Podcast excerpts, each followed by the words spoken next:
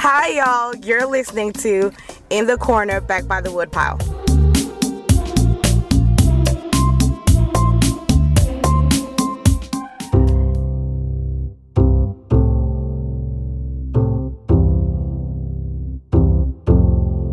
I'm Spun Counter Guy. Thanks for stopping by. This here is another edition of Trying to Herd Cats, the philosophical podcast where we throw anonymous quotes at anonymous folks and see what bubbles to the top. So, as to not lollygag, here's the first quote What happens to a dream deferred? Does it dry up like a raisin in the sun? I think we automatically think because it's a dream and we think, oh, if I, you know, if I could do this, then I'll be ultimately happy. The happiness has to be there before the dream. You have to decide that you're going to be happy. The dream is not going to make you happy. But something getting in the way of you f- trying to fulfill a dream could make you unhappy. Like if someone was barring you or Oh, yeah. Well, I mean, if it's really your dream, then nobody can get in your way.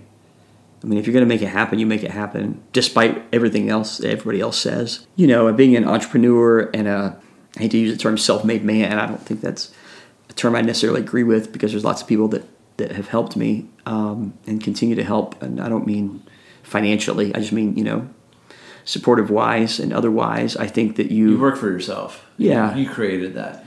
Yeah, you don't take that for granted, number one.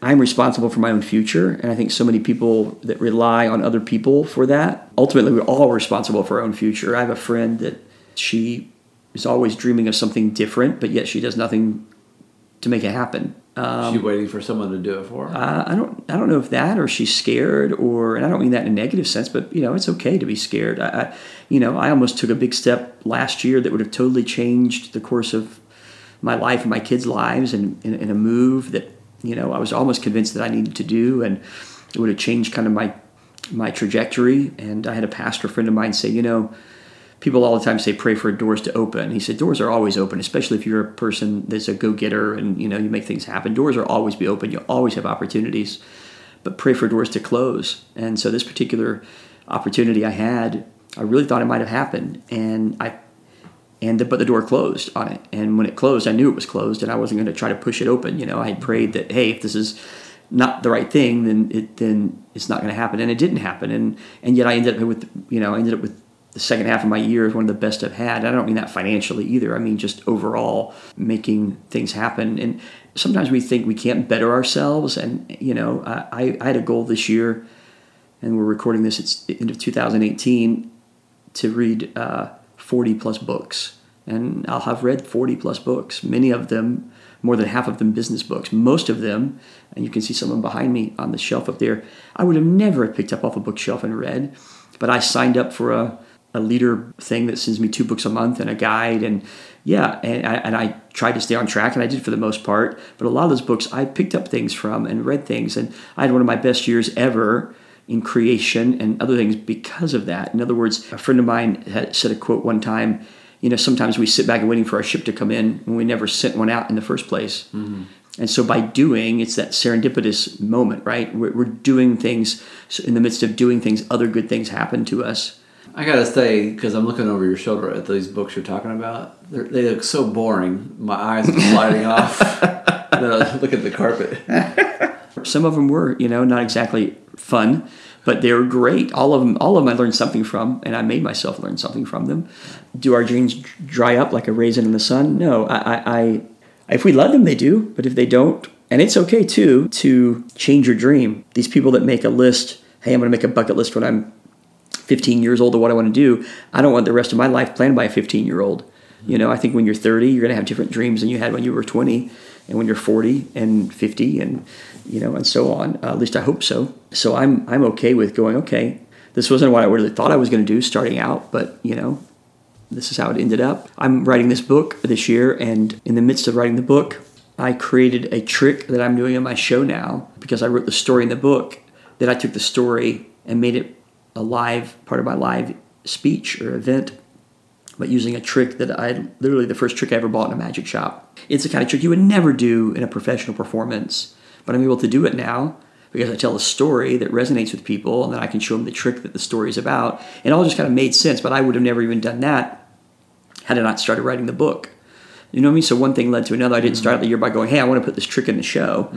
Um, it started out by me coming up with the, writing this true story and getting on paper, and then going, "You know what? If I tell this story live, I think it has a place in what I do." And it, and so you know, just one of those things. It's just a small example of going, "Okay, well, I didn't I didn't start out for that reason, but again, that serendipitous moment." Going, okay, well, this other good thing came out of this in pursuit of something else.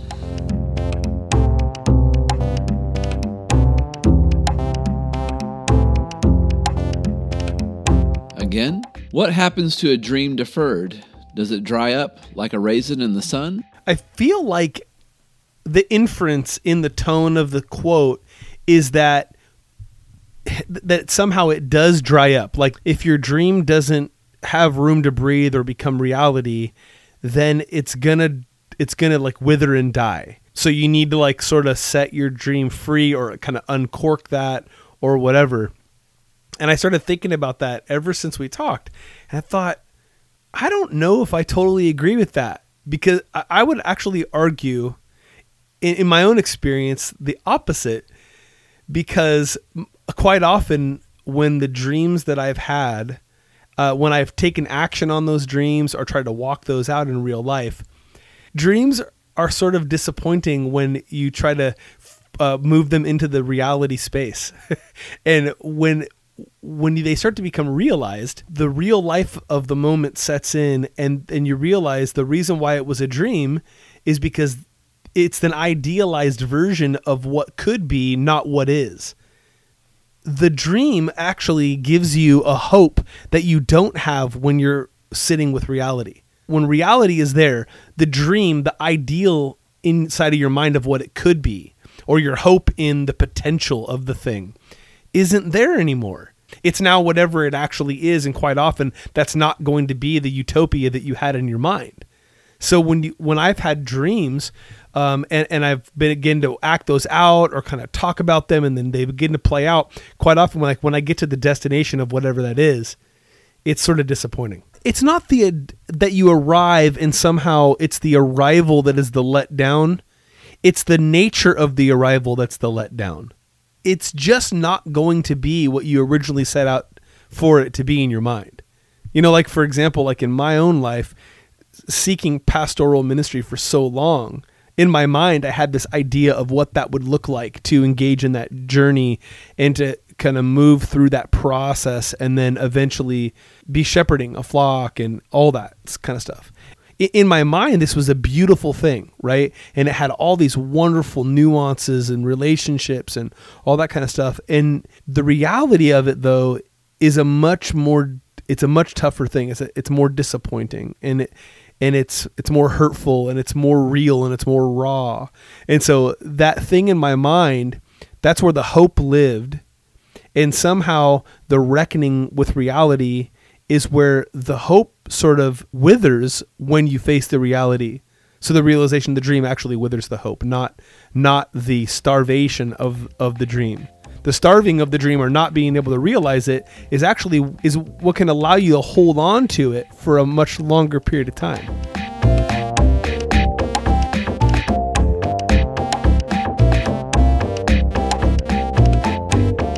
Again, what happens to a dream deferred?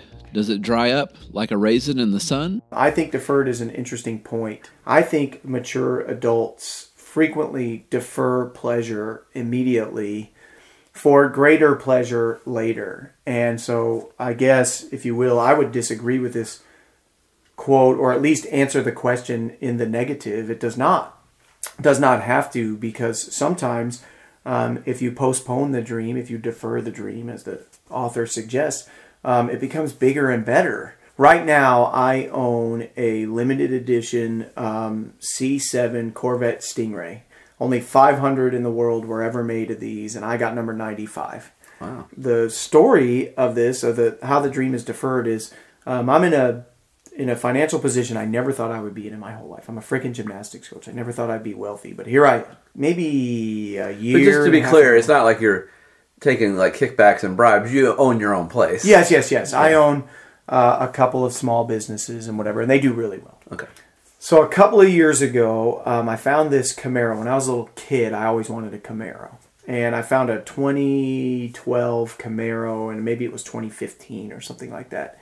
That only had 15,000 miles on it, but it was a stick, which is what I wanted because you you're when you buy a sports car, you're driving it when you have a stick. Now I understand these days with the paddle shifts and everything, an automatic transmission is actually faster than a stick. When in the old days, a stick was faster, but I wanted a stick. But anyway, it was it sat on this um, dealer's lot uh, for nine months, and it was priced at twelve thousand dollars. And I remember going into the bedroom uh, and going, "Hey, Jen, I found this Camaro in Nashville, man, and it's only twelve thousand dollars. And I mean, we had the cash. I could go down there and just buy this car right now. And if I decide I don't like it, I could turn around and sell this for fifteen or twenty thousand dollars. I just have to be patient. And right now, this dealership isn't willing. It's been on their lot. It's taken up space. And she's like, I don't know, Ken. It just seems a little, a little foolish. And I thought, well, okay, it's no big deal. I'll, I'll wait. I know uh, she'll come around. There might have been a seasonal thing coming up, like a big expense for a volleyball tournament or something that was coming up that we were gonna have to shell out some money for. And so I, I waited. And uh, this time last year, I found this Corvette online, and I wasn't supposed to buy a sports car till maybe the summer. And again, it was number 95 of 500. It had everything I ever dreamed about. And of course, this Corvette's like way better than that. How many years was be- between the Camaro and this? About a year, year and a half. Oh, okay. So um, I deferred my dream of a Camaro for twelve thousand dollars for this, and I'm not allowed to say how much I spent on this Corvette because if my wife finds out, she'll castrate me. All right. Um, but she gave me permission. I went out to her and said, "Hey, I found this uh, Corvette down in Miami, and it meets all my criteria." And I, I literally said to her, "I don't want to create any problems or any financial stress. We have the cash, but if you object even in the least bit." Um, I won't even pout. I'll just say no big deal, and I won't go get. She, my wife says, "Just go get it." So we drove down to Miami and picked up this Corvette. So, uh, long story short, totally do not believe that a deferred dream dries up like a raisin in the sun. So obviously, to the people who don't know anything about cars, a Corvette's a whole lot better than a Oh Camaro. yeah, this is four times the car that that Camaro would have been, and uh, it's awesome.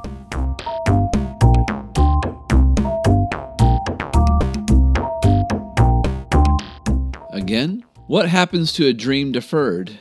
Does it dry up like a raisin in the sun? I've always been a dreamer, and so so funny because I was talking to my mom last night on Facetime, and we spent like three hours talking.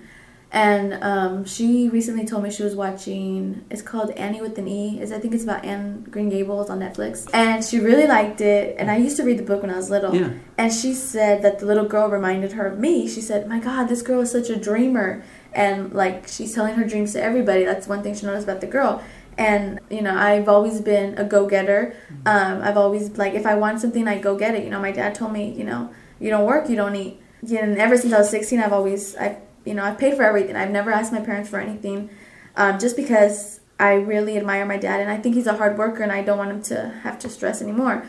If you don't have a dream or you don't have anything that you're working towards, it's like you know where are you going to go in life? What are you going to do? Um, Do you mind me asking what your dream is or was? well, I've always wanted to be a teacher ever since I was little, and right now I'm in school, be, you know, trying to become a Spanish teacher. So I feel like my dreams are coming true. And you actually are teaching a class. And I, yeah, I'm teaching a Spanish class, which that's what I'm going to be at a high school hopefully soon. And you know, I've always I've worked towards it. And there was a time when I took I think like two three years off of school, but that was to take care of my grandfather because he got sick. So I, I took a break from school. I kind of regret it because I would see all my friends at that time graduating college, and I was like, oh my god, all these people are accomplishing their dreams. They're doing what they want. Here I am, you know, doing nothing. I was like, I felt I kind of felt like a loser, honestly. But you were doing the right thing, though. Yeah, here I am, you know, almost 27 years old, and I'm gonna barely get my bachelor's degree. So I, I do kind of feel like I'm a failure in that sense. But you know, there's people who get degrees at 90 years old, so Right. And there's people talking to themselves out by the bus stop out here. exactly, that- you know, and that's where dreams don't, you know, if you don't have a dream, that's where it's gonna get where it you. yeah, basically, you know. so yeah, I think you know, I think it's important to have goals and dreams. And you know, when I was looking for a mate, I didn't want someone who was lazy or someone who mm-hmm. didn't have dreams because I'm like, I'm a dreamer, you know. I need someone who's gonna encourage me when I'm down. I want someone to lift me up too. So you remember that suffering that you had when you weren't able to work on your dream. So Mm-hmm. Yeah. you're depressed. There have been two times in my life where I've like literally been in depression and it hit me really bad. I, you know, I'm, I'm kind of a small person, so I lost a lot of weight. I was like 90 pounds. Smaller than now? Smaller, way Oh, wow. smaller. Wow. Um, I was 90 pounds. I lost a lot of my hair. Wow. Um, there were times I had to force myself to eat. Eh, You know, I was happy with my family, and I was home because it, it was. Uh, I was in Indiana going to school, and he got sick, and then I ended. I decided to move back just in case anything happened. You know, I would hate myself if I was over there. So, and at that time, I was the only one available who could take care of him, take him to the hospital, and all these things. So, me and my sister, we decided to do it, and um, it was. I mean, even though I I, I was kind of fulfilling, you know, I felt the love that I needed, but I was like, for me, I was not doing anything for myself. And I can't stand that, you know, if I'm not learning something, if I'm not doing something, ugh. And then, you know, I'm just like, I'm being idle. I can't stand it.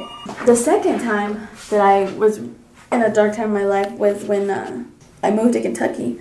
I had no job. There was like nothing to do, and we were like broke, broke, broke. Why did you move from California to Kentucky? Oh, because my husband he had a good job and we just figured it'd be cheaper. Okay. You know, which it really is. So that's why we decided to move to Kentucky. But I had no job. There we had no TV, no cable, no nothing. And so I remember like days, like I would literally take out my stuff one by one so I could make like do something because I was just bored. And it was winter, so it was dark all the time. It was just so I got really depressed. And same thing happened. I lost a lot of weight and my hair started falling. Um, I was just really, really unhappy. And then thankfully, I got a job. And I missed my family so, so much. And I think because when I went to college, it wasn't permanent, you know, like I could visit them and, you know, it was just for temporary. But when I moved here, this is like, oh, snaps, like this is the real deal. You're married, you know? And so it was like really, really depressing. But then you had a purpose and you were okay. Exactly. You know, I, ha- I was like, oh my god, I'm in I'm in the education field, which I want to. So it was it was really good, and I feel like you know people have choices they want to make. You know, someone could have stayed in that position that I was in and just been in there and been miserable all the time.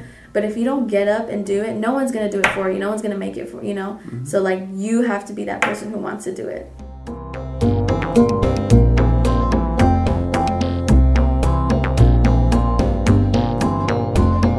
Next quote People think that a liar gains a victory over his victim. What I've learned is that a lie is an act of self abdication because one surrenders one's reality to the person to whom one lies, making that person one's master, condemning oneself from then on to faking the sort of reality that person's view requires to be faked. And if one gains the immediate purpose of the lie, the price one pays is the destruction of that which was intended to serve. The man who lies to the world is the world's slave from then on. my thing is this that you cannot build anything on a lie. I think I get in trouble because I'm brutally honest and and my mouth is like a, a oil well, a gusher that I start talking and all everything I feel comes out. I, I actually told the church this that there are times when I don't know what's inappropriate because it's not coming from a vicious place. It's like, and I used the example that I, I asked this this lady. I was my daughter is a hairdresser, and this lady that goes to the church was in. She was in there, and she just had her hair done. And I and I asked, I said, "Is that your real hair?" Because it was so beautiful, and I thought your hair. And she said, "Only you, Pastor," and just kept on. Didn't even answer me. But I didn't. It wasn't vicious. I just thought, man, you you is that's your real hair? And I I didn't know that it was inappropriate to ask women. All right. If I had said that, my wife would have kicked me. My wife probably would have said, "Don't pay no attention to him." But I do stuff like that all the time because I'm not being vicious. I, I'm really asking a legitimate question, and so I don't know what's in, inappropriate because my daughters say it all the time. My wife say it all the time. They'll say something like inappropriate, uh, but anything that's built on a lie, it's it's shaky and dubious at best. Well, that's what I love about children. You know, they don't know Yeah. any better. And, I, evidently, I'm a child. but no, I mean it's refreshing, and, and sometimes kids will point out something that uh, all the adults are Yeah, thinking, but they're but- too polite to say. But what gets me in trouble is that if you, you say, uh, so what kind of dude is he? Well, other people will say, well, you know, no, no, I'm, I'm not going to, you know, I don't want to. And I say, well, the guy, he, you know, he, he stole my wife's car and he and he's and he smacked my kid, and then you know, and then he went down the street and then he stole the other people's car, and I then I start saying all this stuff and And I don't think I have to put disclaimer, especially talking to ministers or talking in a in a controlled setting. I don't think I have to say, "Well, I'm going to say this, but I'm I'm not being vicious." You you ought to know me, number one, and number two, uh, you ask. You know what I'm saying? And sometimes people are picking you so that they can go back and say something that you said. And, and I'm thinking you we're having an honest dialogue. You say, "What do you think about old George?" Yeah, well, George, you know, George is a, nut. Uh, he's crazy. and then they, George, uh, Hightower said you was a nut. You know, you shouldn't hang around Hot Hightower no more. And people's use that against me, and I'm, you know, being honest. So.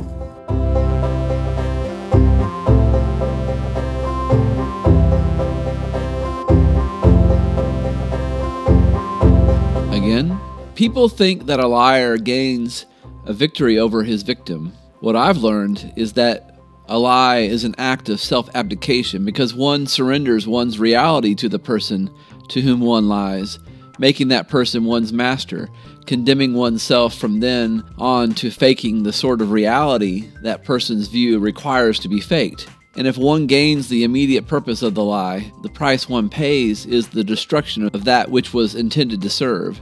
The man who lies to the world is the world's slave from then on. Uh, first of all, the, the person's personality would fall down in my eyes.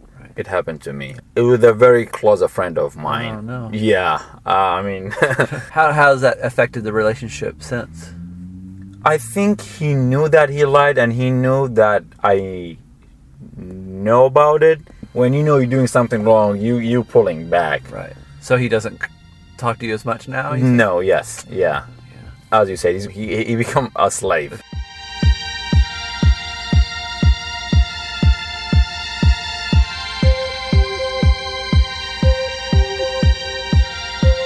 Again, people think that a liar gains a victory over his victim. What I've learned is that a lie is an act of self abdication because one surrenders one's reality to the person to whom one lies, making that person one's master, condemning oneself from then on to faking the sort of reality that person's view requires to be faked. And if one gains the immediate purpose of the lie, the price one pays is the destruction of that which was intended to serve.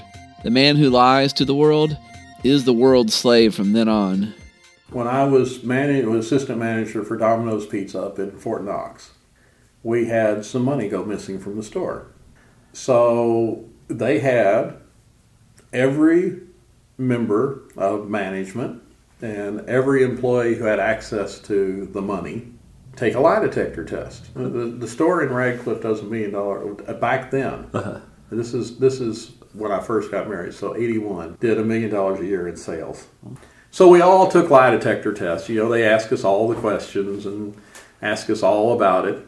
And basically, if you want to put it down to who was lying and who wasn't, there was only one person who the lie detector test said told the absolute truth all the way through. All the rest of us lied. So what you?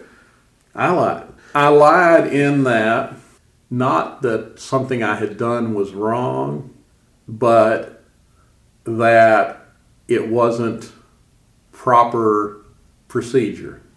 You know, basically at the end of the night when you're closing out a store, you have to reconcile your cash.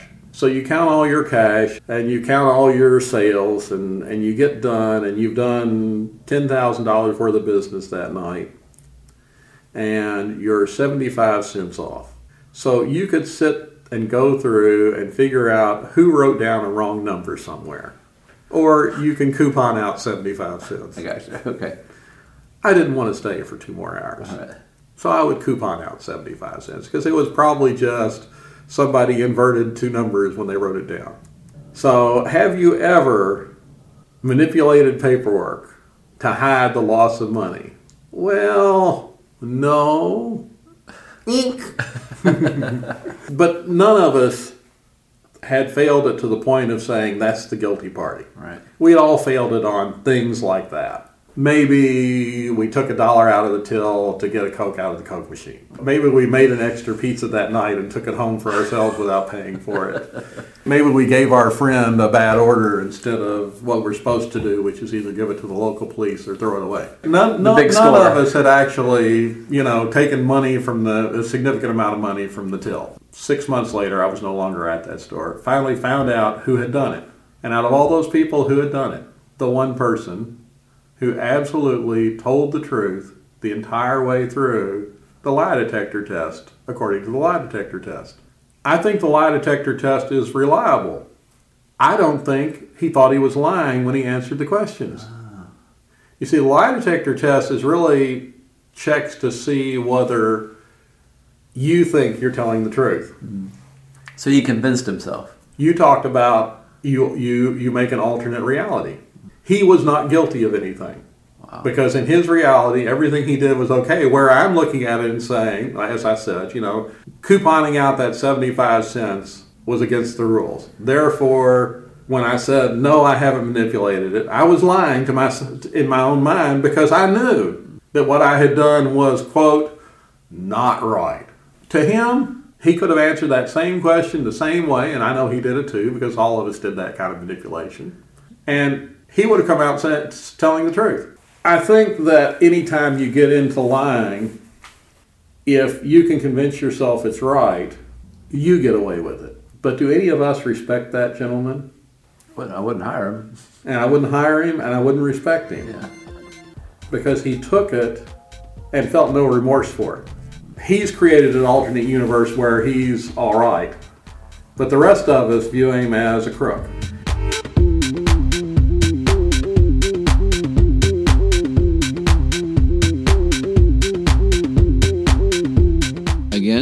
People think that a liar gains a victory over his victim.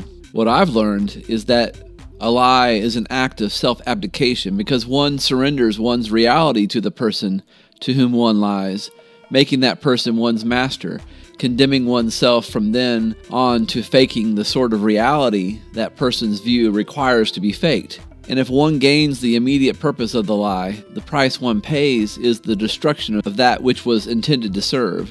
The man who lies to the world is the world's slave from then on. if we're going to try to get in the head of somebody who just pathologically lies, they would probably think the opposite that they have the world however they want it because they can they can be whoever they want, they can do whatever they want in their minds, not have any consequences, not have anybody think the worst for them. They can kind of write their own reality. But to me, I mean, what what lying does is it cuts you off from reality. It cuts you off from uh, the real world and other people who can most of the time, maybe not right away, but start seeing through, start seeing the cracks kind of show. At that point, the the liar, the pathological liar, goes from like the the most powerful creature to the most pathetic creature in the eyes of people who are still kind of grounded in reality. Well, it seems like when I'm talking to people about politics, and I, I may say something disparaging about someone who lied, you know, in politics, you know, mm-hmm. imagine that. And mm-hmm. sometimes that person's defender will say, "You're just naive. That by any means necessary, or, or the greater good, it, you know, means breaking a few eggs. All, all those kind of cliche things they say. What, what's your take on that? Yeah, and everybody's you know so glibly they'll say like, "Oh, a politician is like a paid liar," and everything they say is a lie to just kind of push their agenda forward. But to me, and maybe I'm naive too. I don't know. I think if if we're going to have shared policies, shared uh, politics, we have to have some things that we agree on, some that are re- you know actually real. Whereas it seems like right now, and I don't want to I don't want to get too political or anything, but it seems like right now we've got two sides totally defining their reality.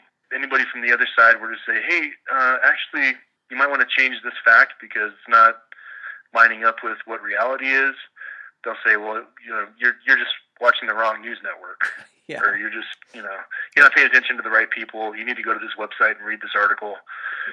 and it, it gets frustrating because you know I, I want to. I have definite po- political beliefs, and I definitely vote one party over the other. But I want to talk to the other party. I want to talk to, you know, people that believe differently, and I want to have that kind of good faith conversation of, hey, we can disagree on this, and I'll give you the reasons why I disagree. But we don't have to live in completely different, insulated little worlds where you know we can't even have a conversation without without even having the, the same vocabulary. You know, it's kind of it's kind of a sad moment we're in. I think. Yeah, one of my professors has pointed this out that at the American founding, you know, the, the founders anticipated that not everybody was going to agree. They thought they had set up a system where everybody could coexist, but everything was kind of resting on the fact that everyone had to agree that every, everyone has the right to exist. right. Yeah. Yeah. Exactly. and we it does seem that at least some of the extremes on both sides these days mm-hmm. would would right. prefer to see the other ones obliterated. That's not what America is founded on. America is founded on we can we can disagree and still be and still be American. We can be better because we disagree if I think I'm right about everything and I write something and put it out there, and let's say I think C.S. Lewis did this once, where he wrote something and he got one little bit of criticism. You might want to change this one thing, and he he did. And there's like all kinds of stories about that he got like really freaked out about the, that he was wrong about it. But to you know to his credit, he he changed it, and uh, his point was better made for it. And it just seems like sides, so both sides of the political spectrum are just going to kind of continue to deteriorate and get kind of more and more dangerous if there's no common common language, common common ground to come together and uh, speak the same speak the same words. To me, that's that's that's how America can can be stronger is by different people sitting around the table talking about issues and talking about what makes America really great and sadly, it just it just seems to be on the other direction right now.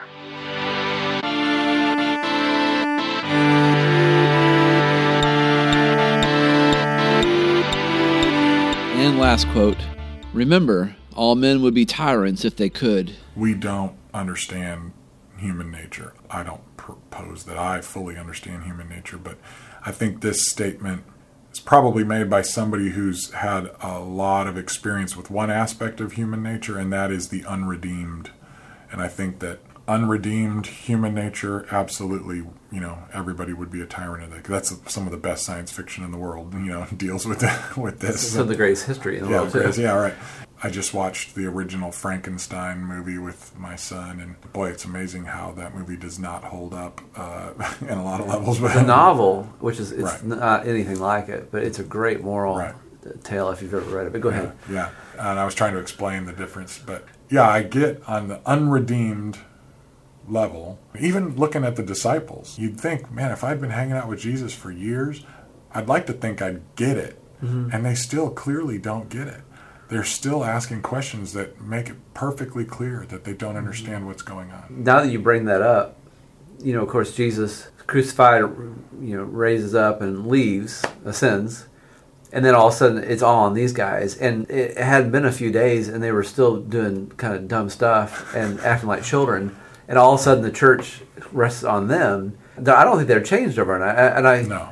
And you see that in the Acts a little bit. That there's some power struggles going on Mm-hmm. And I wouldn't call it tyrant, but there's no. definitely some control issues. Because there's a struggle between the redeemed man and the irredeemed or unredeemed mm-hmm. man. And and so when we're talking about unredeemed man, we're talking about human nature. Yes, mm-hmm. I think that our nature is to protect ourselves. Mm-hmm. And I think that that even the best intentioned person is probably going to ultimately think, I know what's right. Right but especially in the church. Oh, even worse, yeah. Forget secular politics or in government, all that. Even in some of the best people that started off great, and I would say probably were redeemed as far as we could tell, end up drinking their own Kool Aid, or or too many people tell them they're awesome, or they're an authority of God or something, and uh, they get lost, or they can't take criticism. They right. you know, they get full of pride and all these things. So, and that's where I'm going is that this this daily dying to self. Mm. So if, if we talk about what then does it mean to be redeemed of that, and that's the idea of dying to self. And so if, if every day I'm dying to myself, and if I can for a moment think through what is the self, the self if we want to go back into psychological terms, you know, um, the self is the part of us that's struggling to survive. It's the, it's where our identity lives. It's where our ideas are. Our sense of all of that lives in the, our self. And so that's where the tyrant is, is in the self. Even the the magnanimous tyrant, you know, the, the beneficent tyrant is in the self. And so anytime we don't die to self, we're absolutely going to become some kind of a tyrant. Whether it's a passive aggressive or just a flat out aggressive tyrant, doesn't matter. We're going to be some kind of tyrant. Hmm. And some are just going to be better at it than others. Some are just not smart enough to pull it off. So they become manipulators or they become statisticians or something else. But to me, that is the real challenge. And honestly, that's the scariest aspect that I see at work in our culture right now. Or aspect isn't the right word. The scariest fruit I see coming from what is called the church in America right now is that it's supposedly a Christian culture. Um, and yet the fruit that is coming off of the tree is avarice, violence, self. I mean, I'm, we're in election season right now, and it is lies. You know, it is just manipulation and Some is outright violence, even. oh, absolutely violence. It's self protection. I mean, that when you talk about the the Christians who support politicians because the pol- even though the politicians on on one side are flat out promoting an anti-gospel agenda, they say, well, yeah, but they're going to do what we want on this, this, or this. And so they're throwing in with politicians because they support. Well, that's that's tyranny. It's self-protection. We're going to support this because it, it's uh, protecting us on this. It's it's a lack of faith. And it's a lack of dying to self by saying, well, we don't trust God to actually be sovereign, so we're going to put our own bully in place to help us because God's obviously not got it covered when it comes to this issue or this issue or this issue. Or worse, God somehow wants this bully to be the one in, in there. And so the right now the fruit that's coming is not the fruit of the spirit. It's not love, joy, peace, patience, goodness, gentleness, faithfulness, kindness, self-control. It's not any of that. It's anger, vitriol, panic, fear, racism, xenophobia. It's terrible. And to me, all of that is tyranny because it's the self. Antidote to that is mm-hmm. to die to self. But that doesn't happen again once. And that's one of the great fallacies of the modern evangelical expression is this formula of you get saved and then you buy Christian products for a long time and that makes you a Christian. Mm. It's like, no, you daily pick up your cross, you know, you daily die to yourself and follow. And that's much more Eastern when you think about mindfulness. Mm. This is more Buddhist in a lot of ways. It's like you get up and you center yourself and you think about who you are and where you are and what is your mission and are you breathing or not and all this kind of stuff. And that to me is dying to self every day. Who am I? What am I doing? What's my purpose? What's my mission? And what am I doing today, right now? What am I thinking and feeling that's causing me to go off script mm-hmm. and off the plan? And how do I? How can I die to myself right now? Where is the self taking me? That's not the gospel. And if we were doing that more, the church would be a lot less politically influential and a lot less culturally influential because it would be going counter to all of the machinations of power, uh, but it would be a lot more like what we see in the scripture. And I think it would probably be a lot more attractive to a lot of people who are really needy. One thing I'll say, maybe you can respond to this, is that um, I noticed that like when I've got it together, at least I think I've got it together. That's when I'm at my worst as far as like being Christ-like. Become prideful. I think I know all the answers, but when I mess up and like do something that's clearly bad, then all of a sudden like, oh man, I'm human, and I'm then I'm back to have died to myself because I've there's my sin. Okay. You see what I'm saying? Yeah. And, and almost not that I go out and just you know, you know strangle kittens every once in a while just to keep myself humble, but you know, but uh, I think there's a Brennan Manning quote that I'll, I'll probably work into this eventually. But like, it, he's kind of paraphrasing something that Paul said that God uses all things to good, even sin, and Right. and I, I feel like that's the good thing that comes out of it because I can't look down on anybody maybe after six months of being a good guy, I can, or I, I find myself doing it. but then, I- you know, All of a sudden, you're like, oh, I'm yeah, yeah. Very sad. No, I, I think that's a good point. I hadn't thought of it that way, but yeah.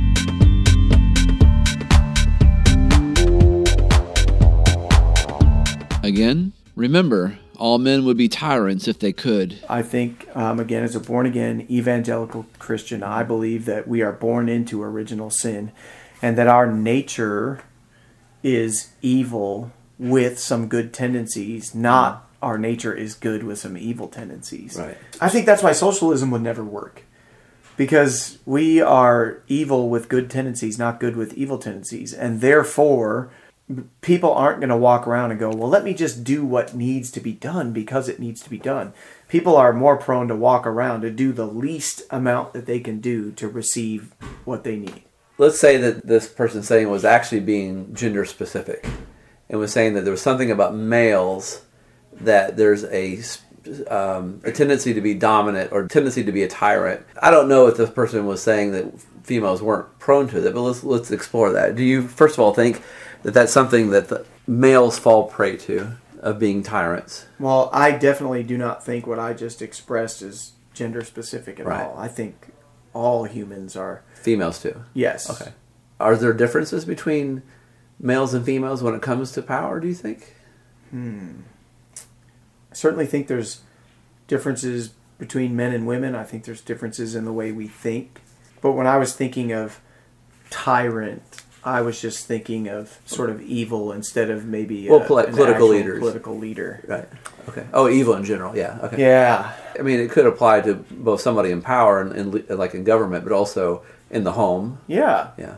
Or in a workplace relationship. I think I'm willing to concede that men probably are more susceptible to the evils of power uh, than women. I tend to think of it as sort of a spectrum like, okay, this is 100% male thinking over here, and this is 100% female Right. thinking over here, and I think all of us fall on the spectrum somewhere. So, I guess from a historical point of view, that since men almost had a monopoly on power, it's hard to give other examples. But there are, have been women that were, you know, empresses and in uh, different situations, and they were just They committed atrocities the same as men did, Yeah. yeah. they were just as big of jerks as men. But I was just curious if you thought that men and women, in a general sense, handled power differently. Um, certainly, I think they handle power differently because I think men and women relate to other people differently. I mean, they just do, and so that means how they handle their power is going to be different. But I think um, the aim is still the same. When I, you know, the what's the old saying? Um, Absolute power corrupts absolutely, and yeah, power Yeah. corrupts and absolute power corrupts. Something, Absolute. I don't know, but I think that's true of women and men. That once in power, the the desire to stay in power is innate in all of us, men and women, and the willingness to do what it takes to keep a hold of that power is strong in both of them. How they would go about it might be different, but in the end, it's still probably mm-hmm. evil.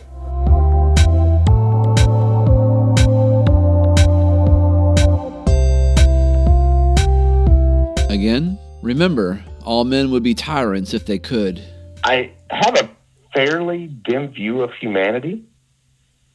Um, and so the idea that uh, anyone with power tends to to overuse it if they're allowed to uh, kind of rings true. Let me ask you this then: Is that based on some experiences you've had, and if so, uh, can you give us an example? I think everyone has had the coworker who has risen to a managerial position. You get a, a, a little power, you have to be a little tougher to prove you're not one of the crew anymore. Like try to distinguish yourself from the the, the peons. Exactly. I've had a, a couple of people who, all along the way, the, the higher they rise, the more they like to distance themselves to the extent that you feel like you're not really on the same side anymore. One boss in particular, I was working for uh, in a restaurant. Uh, well, this this restaurant was part of a major restaurant grouping chain. We were located inside of a, a mall with our own entrance and exit. It's quite profitable uh, for a long time. And then one of the department stores decided that it was going to cover our expand and cover our our entrance. We used to stay open later. The moment that things started to shut down in the mall, we had to shut down too. One New Year's, we were told we had to stay open even though the mall would be closed, which made absolutely no sense. So no customers And- could get in the building. Right. I think there was. I think there might have been one entrance that was going to be open. There was another restaurant that was affiliated with us on the other side of the mall, and you probably would have been able to get in there. But why walk through that restaurant and walk two blocks to come to our restaurant? Right. The assistant manager that was scheduled to work that night kind of fought tooth and nail with him and couldn't get anywhere to make him see any sense. That assistant manager pretty much let everyone off except for like one or two people that he just had to have there, basically working with no crew whatsoever. During that shift, the general manager called disguising himself, wanting to do a to go order. Oh no. And the, the manager on duty basically told him what was up. Said, We can make your food, but you're probably not going to be able to get in. uh, and he got in trouble for it. So do you think looking back, like this person who was the boss had a problem with power, or maybe one of those people that couldn't admit they had made a mistake, or or just malicious? I kind of think he, there was a malicious tendency as well. I mean, he he did things like he would post schedules. Uh, it seems like we probably did it two weeks in advance or a week and a half in advance. You know, about midweek, he would post the next schedule. He would change a schedule daily. He would have he would give you your schedule, and then it was your responsibility to check your schedule daily because when you thought you were off, you may not actually be off because the schedule may change Wow. and you would be disciplined if you didn't show up for work. So even if you weren't there, that your schedule could change, and you could either show up on the wrong day or not show up on the day you were supposed to because no one bothered to tell you. Exactly. Oh my goodness. And so I, I'm with you. I can imagine. What if this guy had his own country? and there's been, you know, leaders like that that just, sure, you know, completely have wrecked a country because of their own ego or just uh, need to control people. So I have a question for you then. Have you ever had any power, and how did you how did you do with it? I guess you could say I'm a, I'm, I'm a little boss. I'm a supervisor. I've worked in various supervisory roles. The older I get, the less I like to assert myself. I feel like things tend to run better with the obvious, you know, education training for whatever position, obviously. But having peers coach rather than someone in power tell you how it's supposed to work. As long as there's not anything dubious going on, letting people be tends to do better. It allows things to grow organically. People in power can play with this by saying, "Today, I want you to work over here for a little while. We're gonna we're gonna develop this side of you a little bit, but we'll let you go back to comfort in a little bit. That's okay. Slowly, organically, letting people develop sides of themselves if they need to. But it makes more sense to me to leave people alone. They're happier. Well, I think probably the counter argument to what you're saying is being made by people in power is like you can't trust people. That you got to tell them what to do. They're, they're idiots. You know, if you're not watching them, they're going to steal. They're going to sleep. You know, they're going to play on their phones. So how do you answer that? Well, yes. I mean, and I think that's part of the role of the leader is to watch for stuff like that. Playing on the phone is a good example. Certain people will play on their phones too much. It becomes very obvious. And so that's when you step in and you say, hey, you know you're not supposed to do this. Don't do it. I'm finding that to be true as long as, you know, you've got someone there who can step in with a little more authority and say, look, you're not being fair to the, the people who are really working hard. Step it up just a little bit. In a previous job I had, I was told I had to be a jerk. And I was pretty much coached to be a pretty good jerk. uh, to the extent that I made people cry a couple of times during my, my stint there. Wow. This was a club, and uh, I was a bartender. Within this establishment, there were interviews and press releases of the owner. And uh, in one of them, it was a one of the questions on in one of the interviews was, "What's the best, most recent book you've read?" And it was uh, the title of the book. I remember, although I've never found the book, was "How to How to Manage with Intimidation." Seriously. Seriously. Golly. And well, here's the funny thing: he was the nicest guy in the world. He was highly successful. Did he rule with intimidation? For the most part, no. I could say he very rarely dealt with employees. However, if you got called into his office, it was a different feeling. You know, it was like, what what's going on? You know, that sort of impending doom. As a matter of fact, in later years, I was called in there a couple of times, and and yeah, he would introduce the the scenario by saying, "You're not in trouble." there would be, you know, a breath, a sigh of relief that would just come out.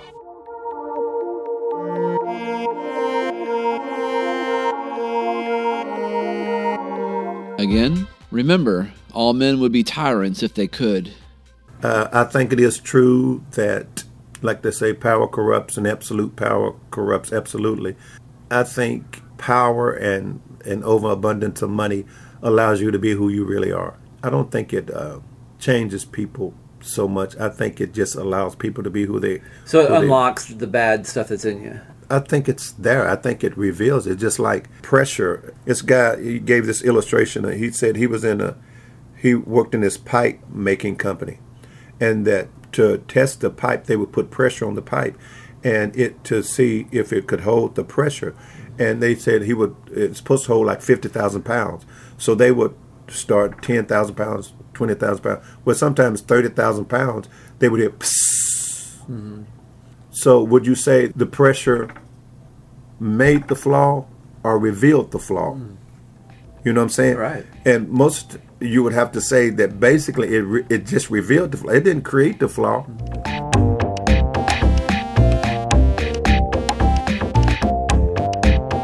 And now the source of the quotes? What happens to a dream deferred? Does it dry up like a raisin in the sun? Is by Langston Hughes, who was an early 20th century American jazz poet known as a leading figure during the Harlem Renaissance.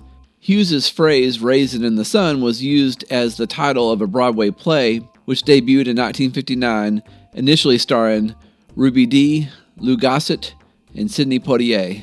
Next quote People think that a liar gains a victory over his victim. What I've learned is that a lie is an act of self abdication because one surrenders one's reality to the person to whom one lies, making that person one's master, condemning oneself from then on to faking the sort of reality that person's view requires to be faked. And if one gains the immediate purpose of the lie, the price one pays is the destruction of that which was intended to serve. The man who lies to the world is the world's slave from then on. Is by Ayn Rand, who was a Jewish Russian writer and philosopher who became known for her two great novels, The Fountainhead and Atlas Shrugged. Rand also created the, the philosophical system of objectivism, which championed human rights and laissez faire economics. And last quote Remember, all men would be tyrants if they could, was by Abigail Adams, who was the wife of President John Adams, the mother of President John Quincy Adams, and was considered at America's founding to have owned one of the highest intellects among the women of her age, including by her friend and sometimes rival Thomas Jefferson. I should say something about this quote in that the way you heard it today is how I initially heard it, although I eventually came across the full quote, which come to find out was gender specific. So here is the quote in its entirety. As it was written in a letter to her husband John, who was at the time helping craft the American government at the 1776 Continental Congress. Quote, I desire you would remember the ladies and be more generous and favorable to them than your ancestors. Do not put such unlimited power into the hands of husbands. Remember, all men would be tyrants if they could. If particular care and attention is not paid to the ladies, we are determined to form a rebellion and will not hold ourselves bound by any laws in which we have no voice or representation. Unquote. In the Corner Back by the Woodpile is produced by A Closet, a Pocket, and a Suitcase. You can listen to this podcast on iTunes, Stitcher, or podbean.com. If you'd like to send us some hate mail, you can email us at spuncounterguy at hotmail.com. See ya, and I wouldn't want to be ya.